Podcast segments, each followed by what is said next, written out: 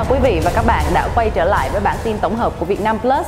Chúng tôi sẽ tiếp tục cập nhật những tin tức nóng trong và ngoài nước được phát vào các ngày thứ hai, thứ tư và thứ sáu hàng tuần. Và tôi là Khánh Linh sẽ đồng hành với quý vị trong bản tin ngày hôm nay. Vụ gây rối trật tự tại xã Đồng Tâm đề nghị truy tố 29 bị can.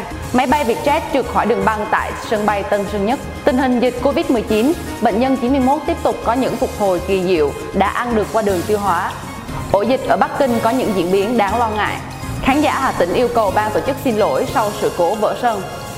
Sau đây là một số tin tức cụ thể trong bản tin tổng hợp ngày hôm nay. Mới đây, Công an thành phố Hà Nội cho biết đơn vị đã chuyển tới Viện Kiểm sát Nhân dân thành phố Hà Nội toàn bộ hồ sơ và kết luận điều tra vụ án giết người và chống người thi hành công vụ xảy ra tại xã Đồng Tâm, huyện Mỹ Đức, Hà Nội vào ngày 9 tháng 1, khiến 3 chiến sĩ công an hy sinh, đề nghị truy tố 29 bị can. 29 bị can đã tham gia bàn bạc, lên kế hoạch và thực hiện hành vi chống đối, tiêu diệt lực lượng thi hành nhiệm vụ gồm Lê Đình Công, Lê Đình Uy, Bùi Văn Niên, Nguyễn Văn Tuyến, Trần Thị La, Bùi Thị Nối, Bùi Văn Tiến, Nguyễn Thị Lụa, Bùi Viết Hiểu, Bùi Văn Tuấn, Nguyễn Quốc Tiến, Lê Đình Doanh đều trú tại Đồng Tâm, Mỹ Đức, Hà Nội. Kết luận điều tra xác định các bị can đã nhiều lần đổ xăng xuống hố và châm lửa đốt. Đó là nguyên nhân trực tiếp làm ba chiến sĩ công an hy sinh. Đây là hành vi man dợ, có tính côn đồ nhằm mục đích giết chết người, cần phải được xử lý nghiêm để đảm bảo tính nghiêm minh của pháp luật. Riêng đối với Lê Đình Kình có vai trò chủ mưu, cầm đầu xuyên tạc nguồn gốc khu đất Đồng Xanh, kích động lôi kéo người dân tham gia khiếu kiện, cấu thành tội giết người. Tuy nhiên do Lê Đình Kình đã tử vong nên cơ quan điều tra không hề đề cập xử lý. Một chiếc máy bay của hãng hàng không Vietjet Air hạ cánh xuống sân bay Tân Sơn Nhất, thành phố Hồ Chí Minh đã bị trượt khỏi đường băng vào trưa ngày 14 tháng 6. Theo đó, chuyến bay mang số hiệu VZ322 từ Phú Quốc, Kiên Giang hạ cánh xuống Tân Sơn Nhất lúc 12 giờ 10 phút. Trong quá trình tiếp đất đã bị lệch hướng, máy bay trượt ra ngoài mép đường băng. Ngay lập tức, lực lượng khẩn cấp tại cảng hàng không quốc tế Tân Sơn Nhất đã có mặt kịp thời và đưa được 217 hành khách cùng với 8 thành viên phi hành đoàn vào nhà ga an toàn. Không có ai bị thương, hành khách cũng đã nhận được hành lý trong nhà ga và ra về bình thường. Vào thời điểm máy bay hạ cánh, sân bay Tân Sơn Nhất có mưa tạt ngang qua đường băng, máy bay không xảy ra cháy nổ.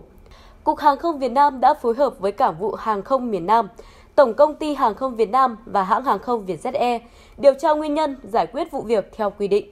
Cũng tại sự việc này, ngày 14 tháng 6 vừa qua, Cục Hàng không Việt Nam đã tạm thu bằng lái của hai phi công, đình chỉ phi hành đoàn để phục vụ điều tra sự cố máy bay Vietjet Air mang số hiệu VJ322 lao khỏi đường băng Tân Sơn Nhất. Theo đó, tổ điều tra sẽ tiến hành giải mã hộp đen máy bay, đọc ghi âm trong buồng lái phi công và phân tích các dữ liệu chuyến bay để xác định nguyên nhân và làm rõ sự cố. Cơ trưởng và các cơ phó đều là người nước ngoài. Việc tịch thu này sẽ kéo dài đến khi nhà chức trách hàng không kết thúc việc điều tra. Ngoài hai phi công, tổ tiếp viên gồm 6 người cũng sẽ bị đình chỉ công tác, đại diện Cục Hàng không cho hay.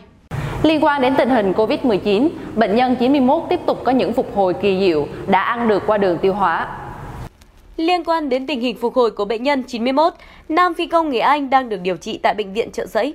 Phó giáo sư tiến sĩ Lương Ngọc Khuê, Cục trưởng Cục Quản lý Khám chữa bệnh, Phó trưởng Tiểu ban Điều trị Ban Chỉ đạo Quốc gia phòng chống dịch COVID-19 cho biết, bệnh nhân 91 tiếp tục có những phục hồi kỳ diệu. Cụ thể, sau 9 ngày ngưng ECMO, bệnh nhân đã được ngưng thở máy, tự thở với 3 lít oxy trên phút qua ống mở khí quản. Sức cơ hô hấp có cải thiện. Ho mạnh hơn, tự thở được trong 24 giờ. Bệnh nhân cũng đã ngưng một loại kháng sinh và hiện chỉ dùng một loại kháng sinh thay vì trước đó bệnh nhân phải dùng kháng sinh kết hợp. Bệnh nhân hiện vẫn sử dụng kháng đông dự phòng đường uống Sareto.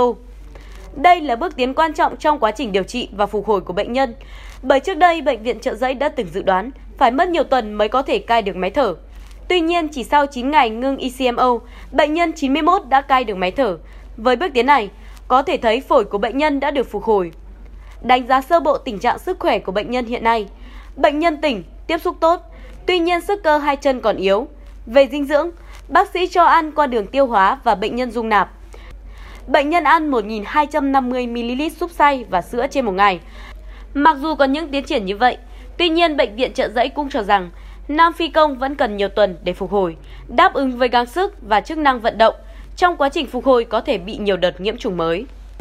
Trong khi đó, trên thế giới, chính quyền thủ đô Bắc Kinh của Trung Quốc yêu cầu các bệnh viện tiến hành thêm xét nghiệm sàng lọc những bệnh nhân đang sốt để phát hiện virus SARS-CoV-2 gây bệnh viêm đường hô hấp cấp COVID-19 trong bối cảnh thành phố này ghi nhận thêm nhiều ca nhiễm mới sau một thời gian dài dịch bệnh tạm lắng.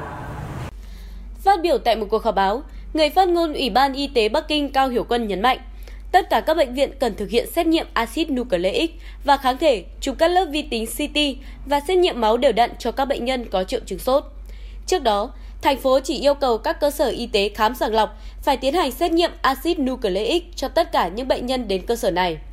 Ông Cao Hiểu Quân lưu ý, các cơ sở khám sàng lọc không được phép từ chối bệnh nhân mà cần theo dõi số lượng bệnh nhân và báo cáo kịp thời cho các cơ quan chức năng nếu phát hiện các con số này gia tăng bất thường.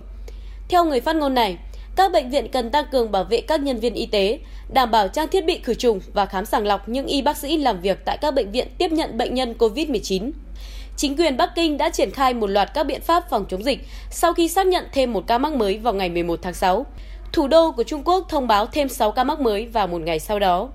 Trong ngày 13 tháng 6, Bắc Kinh ghi nhận 36 ca mắc mới, trong đó một ca mắc bệnh nhưng không có triệu chứng. Các cơ quan chức năng cho biết 36 ca này đều liên quan đến khu chợ bán buôn Tân Phát Địa ở khu vực phía nam Bắc Kinh.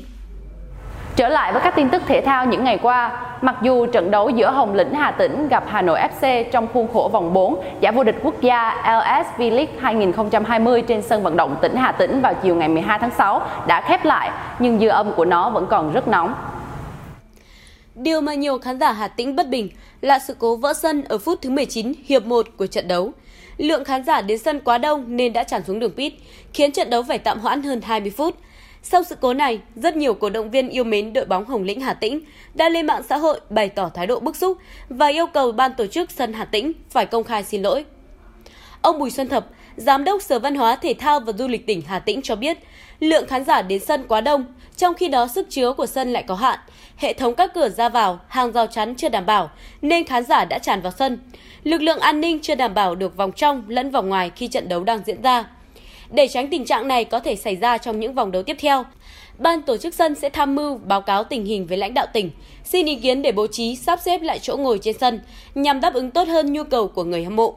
Đặc biệt sau sự cố diễn ra trong trận đấu ngày 12 tháng 6, ban tổ chức sẽ tiến hành họp để rút kinh nghiệm. Sân vận động tỉnh Hà Tĩnh vừa được nâng cấp, sửa chữa với sức chứa khoảng 15.000 người.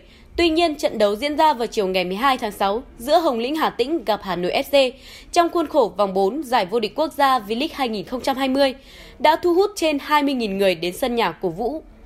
Điều này khiến cho một lượng lớn khán giả có vé vào sân nhưng không có chỗ ngồi, phải tràn xuống đường pit dẫn đến tình trạng vỡ sân. Nội dung vừa rồi đã khép lại bản tin tổng hợp của Việt Nam Plus ngày hôm nay. Mời quý vị và các bạn tiếp tục cập nhật vào các ngày thứ hai, thứ tư và thứ sáu hàng tuần tại trang báo điện tử Việt Nam Plus và kênh YouTube của Việt Nam Plus. Chúc quý vị có một tuần làm việc thành công. Cảm ơn quý vị đã quan tâm theo dõi. Xin chào và hẹn gặp lại.